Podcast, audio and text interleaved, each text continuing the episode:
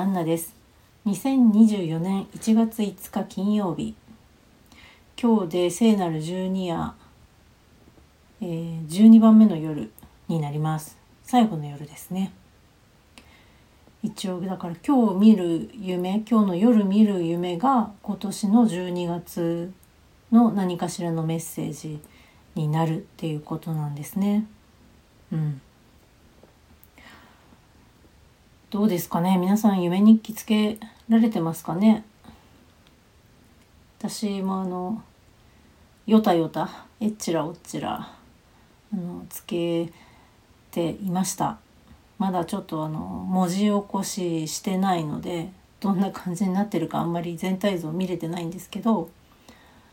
まあなんとかやりきれてまだ やりきれてないけど明日でねやりきれる予定なんでうん、良かったかなと思っています何が良かったかっていうとやっぱこの12夜についてね毎日こう考え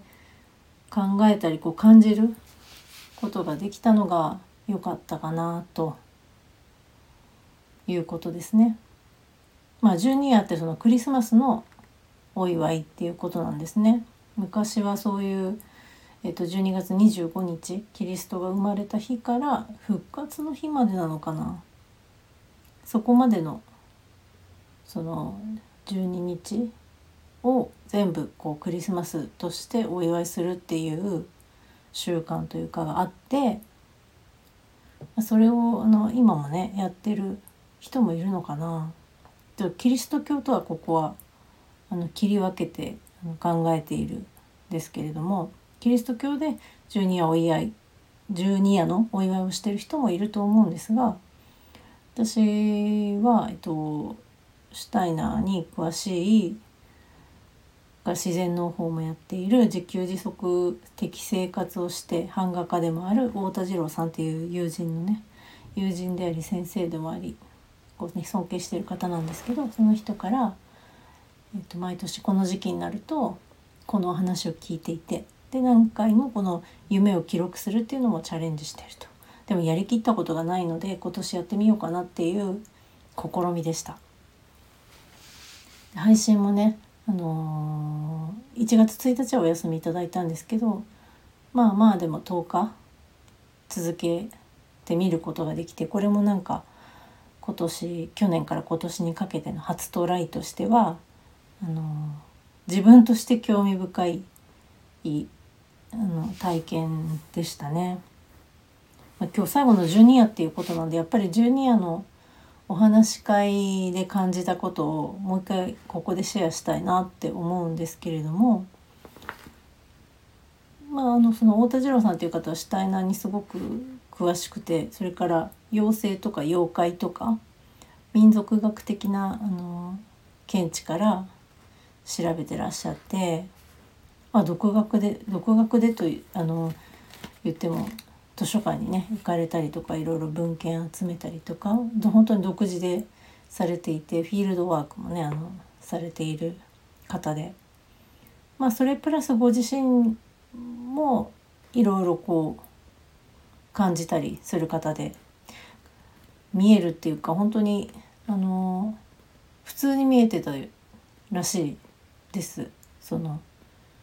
妖怪妖怪的なものっていうのかな？まあ一般のこの世界では一般のって言ったら変だけど三次元的な普通に物理的な一般の人たちが見えないものを本当に普通に見えててえみんな見えないの？っていうタイプの方ですね。でそれがなんか大人どのぐらいになって気づいたって言ってたかな？今パートナーになっているあの直子さんっていうね方がいらっしゃるんですけどそのパートナ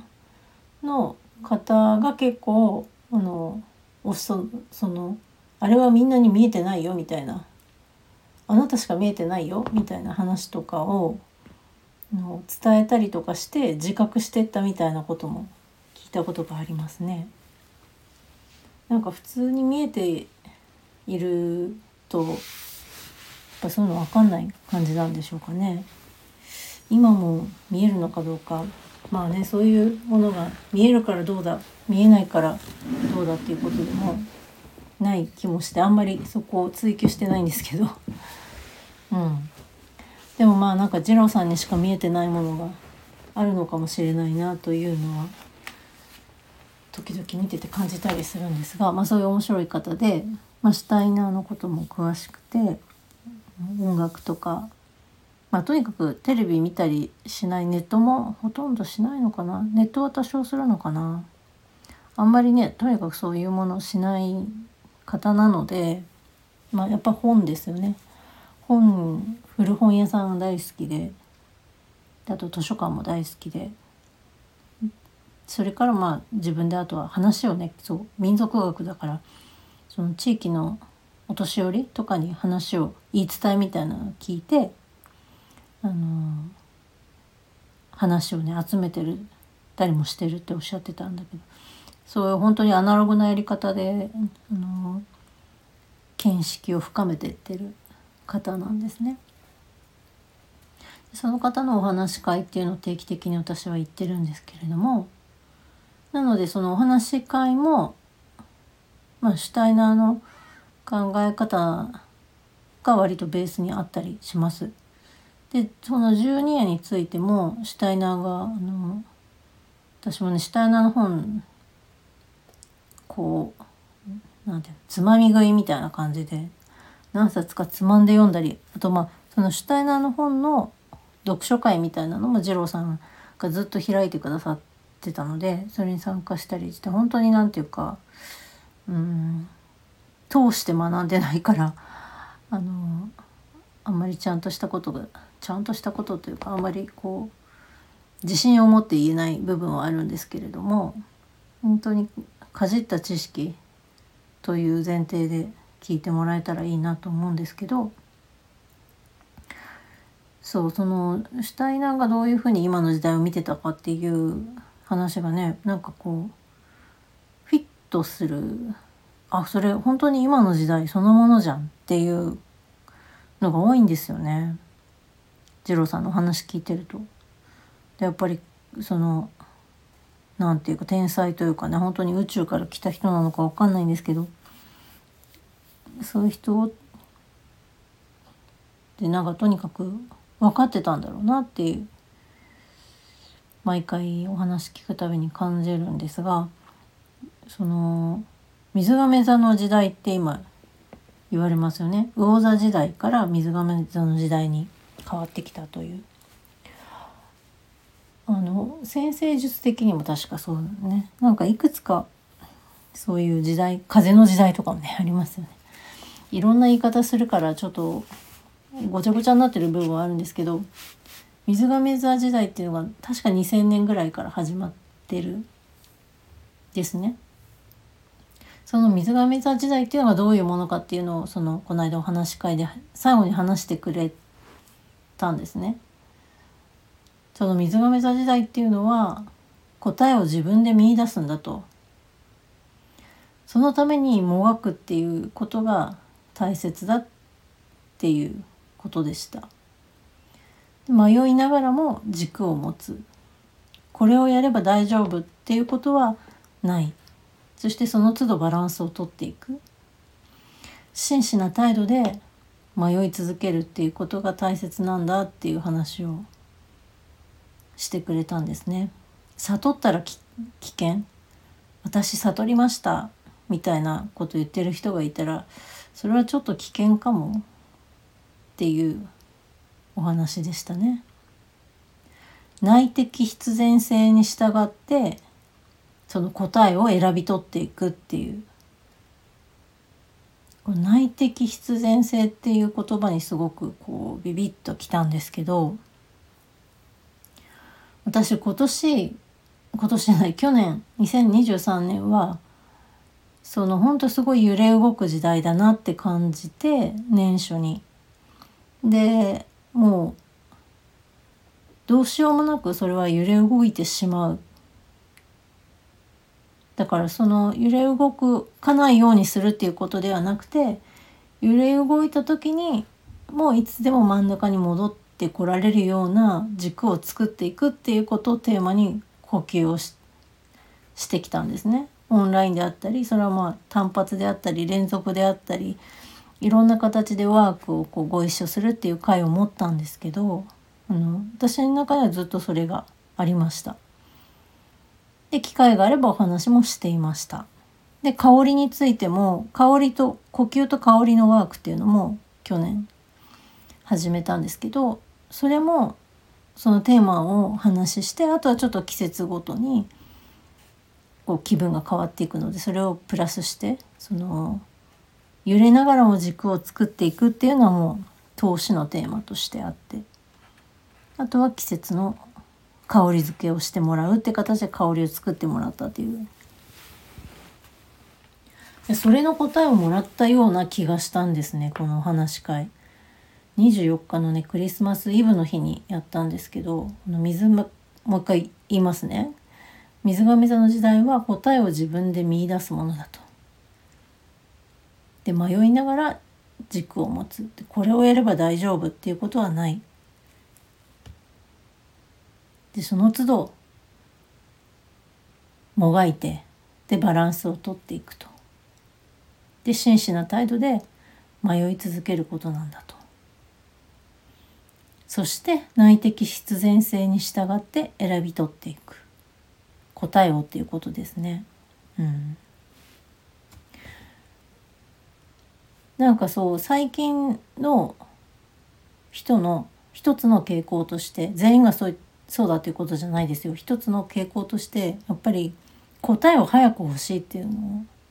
は傾向はあると思うんですよね。早く答え知りたい。結果出したい。結果を手にしたい。っていう。で質問質問質問質問みたいなね。でもやっぱりなんていうのかなその答えを提示されたものって合ってるかもしれないし合ってないかもしれないんですよね私に。あの質問するのが悪いっていうことじゃもちろんなくて全然質問していいと思うんですけど私もしますしね。でもその例えば答えを得たとしてもでそのどんなに素晴らしい人が答えてくれたとしてもそれが自分にとっての答えかどうかは自分が選ばないとならないしもっと自立していく段階になったらやっぱ答えって自分で見つけていくものなのかなって。だから素敵な素晴らしいそういう尊敬できる方って答えを教えてくれるというよりやっぱヒントをくれるっていう感じですかね。あるいは方向性を示してくれるっていうのかな。私もねそんな風にできたらいいなって思うんですけれどもパッてね答えちゃうこともやっぱりありますけどねなんかそうそういうあの問いをだから立てて逆にこうこうこうでこうしこうしたらどうですかって答えを言うじゃなくてうん何か例えば聞かれたとしたらね問いをあの「あなたはどういうふうに思いますか?」っていうことを返したりするんですけれどもそうなのでなんかもちろん私も質問して答えが欲しいって思うこともうんもちろんゼロではないかな。ゼロではないですけど本当に減ったは減りは減ってきてはどんどんいますね。わかんないけどまあいいかとかね。わかんない。特に私は昨年は畑に結構畑をねこう畑の作業に力を入れてたんですけど本当わからないままでやってることが多くて。でもまあもう2年目 3, 3年一応3年目にはなるので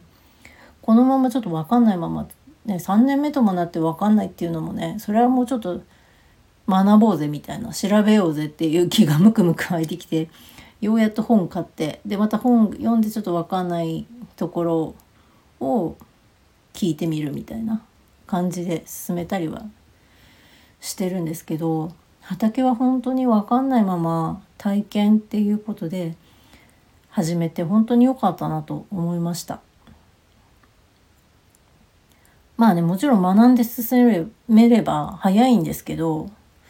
なんかもうちょっと容量が私の時の私にはねちょっと容量がオーバーで学んだら多分畑楽しくできないなって思ったんですね。もうそれより別に作物できなくてもいいから土に触れてるっていうことが大切だしそれか畑に行って毎回観察するっていう、まあ、週に1回とかですけどね観察するっていうことのなんかこう大切さ目を育てるみたいなことを優先したっていうのかな。だから本当1年目も2年目もね何にも取れないに近いというか畑の状態もあんまり良くなくてで1年目2年目3年目全部違う畑で、ま、いろいろ事情があって変わってたのでなかなかこう継続して育てることが土を育てないとやっぱりならないと思うんですけどそれがねあまりできないっていう状況ででもまあね与えられて私がでもこういうふうにやりたいっていうのもあるしここの場所でやりたいとかこの人と一緒にやりたいとかそういうのももちろんあるのでそれをそっちをどっちかというと優先したっていうのかな。作物を本当取ろうと思ったら一つのところ3年間やった方がよっぽどねいいんですけれどもそれはねあの重要ではなかったというかいやもちろんできたら嬉しい今年ねできたから去年か。去年 できたからそれは嬉しかったんですけど。うん。何て言うのかそう畑に期待しなかったのかな。うん、だから期待してないからふとできると嬉しいみたいな。それがあの昨年までの畑に対する姿勢だったんですけど。ちょっとねあの昨年から積極的になってきてそれはそれでまた違うだからフェーズに入ったんだなって思ってるんですけどそうなんです。でちょっと話を戻すとまあ私は揺れるっていうことをテーマにあ揺れ揺らぎが大きい去年ですね揺らぎが大きいからいずれにせよ望むにせよ望まないにせよ揺らぎが大きい年になるだろうから軸をしっかり自分の軸に戻ってくるっていうそれをしっかりやっていこうっていうのをやったんですけどそのやっぱり揺らぎ水亀の座の時代は迷いながら軸を持つ。だからまあ揺らぎながら軸を持つっていうことですよね。で真摯な態度で迷い続けるで悟ったら危険なんですよ。だからこれでいいっていうのこれでこれをやれば大丈夫はないっていう、まあ、これが答えだなと思ったんですよ。でうわすごいと思って。でつまりこれからも揺らぎ続けるんだなっていう。結論ですね。私的今の結論。軸を見つけてこれが私の軸だっていう。やっぱりどこかそういうのをもしかしたら求めてたかもしれないしその方が楽ですよね。でもやっぱり何て言うのそうこれをやれば大丈夫はないって言われてやっぱそれは気が遠くなるような気持ち ああそうかってちょっとああってもあるしあそうかやっぱり揺らいでていい揺らぎ続ける揺らいでていいんだ。そしてこれからも揺らぎ続けるんだ。あはははっていうような気持ち。まあやっぱりこう揺らぎ続けるって楽ではないですよね。苦しいといえば苦しいのかもしれない。なんかもがくことが大事っての次郎さんがおっしゃってたのはそのもがきってやっぱりねあの簡単ではないことだからという意味なんじゃないかなって思ったんですけれども私はそこは母って笑いたいと思ってて、まあ、そのためにはやっぱりこう自動的にその迷いが迷いというかまあ2つ3つ4つ5つってこう選択肢が現れた時にピッてなるべくこうそのもがき迷いみたいなのが起きにくい状況を作りたい、まあ、そのために呼吸やるんだなやってるんだなって思ったわけですね。今思えば。そこまでうんその24日の当日には言語化はできなかったけれども。でそうそその状態を目指すのももちろん難しいことではあると思うんですけれども。うんそこは諦めたくないし、うん、もがき続けるもがくのを楽しみたくはないというか。まあうん逆に言えばもがくことを楽しみたいっていうのかな。もがくイコール苦しいみたいなことじゃなくてなんかこう、うん、どの選択もうまみがあるっていうふうに思えるようになれるといいなって感じですかね。ケーキを選ぶ時にショートケーキとモンブランとチョコレート全部好きだけど全部迷うみたいな風になっていけるといいなって感じかな。うん、まあそれはちょっと楽観的な見方かもしれないけど、まあ、楽観的でいたいっていうあの視点かな？アプローチもあります。私の中で。そうありたい。実際のそれを人から見たらでもそれはもがいてるっていうふうに捉える人もいるかもしれないですね。まあでもそれはね自分の感性とか感覚とか自分のフィルターから見てそういうふうに楽観的な気持ちで思えればいいっていうだけの話なんで表現の違い単なるあのそんなことかなって思うんですけれども。はい。そんなわけで2024年はこうその選び取るアンテナを磨いていくっていうことにしたいなと思います。はい。では12夜最後の輪を鳴らしていきたいと思います。この輪に心と体を預けてゆったりと鼻から息を吐いてください。では行きます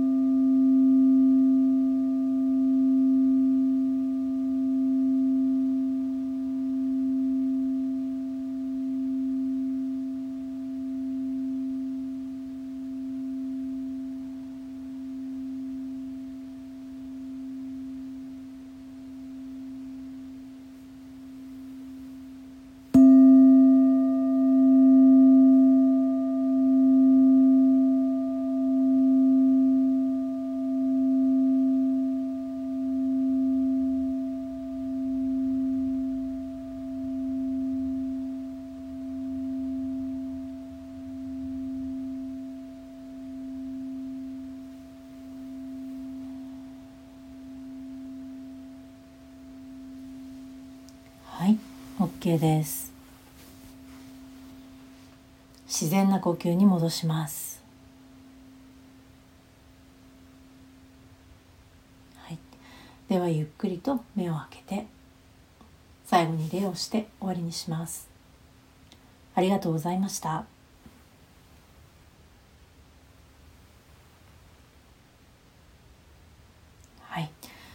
というわけで12夜のワーク以上でおしまいになります。かがでしたでしょうか？もしね何度かこう連続でね聞いてくださってる既得な方がいらしたら是非感想をレーターでお寄せください。夢の話とかもね聞いてみたいです。見れたかどうか。大変なことはなかったか。ンの音はどうだったか。何かこの12夜のクリスマスのお祝いで感じるものはあったかどうか。などなど何でもいいですはいでは今日はこの辺で終わりにします次はそうだな11日が新月だから新月の時にやるかうーんせっかくねずっと続けてきたからもしかしたらまた早いタイミングでやるかもしれませんが今度は昼間やろうかなと思います。はい。では次回また。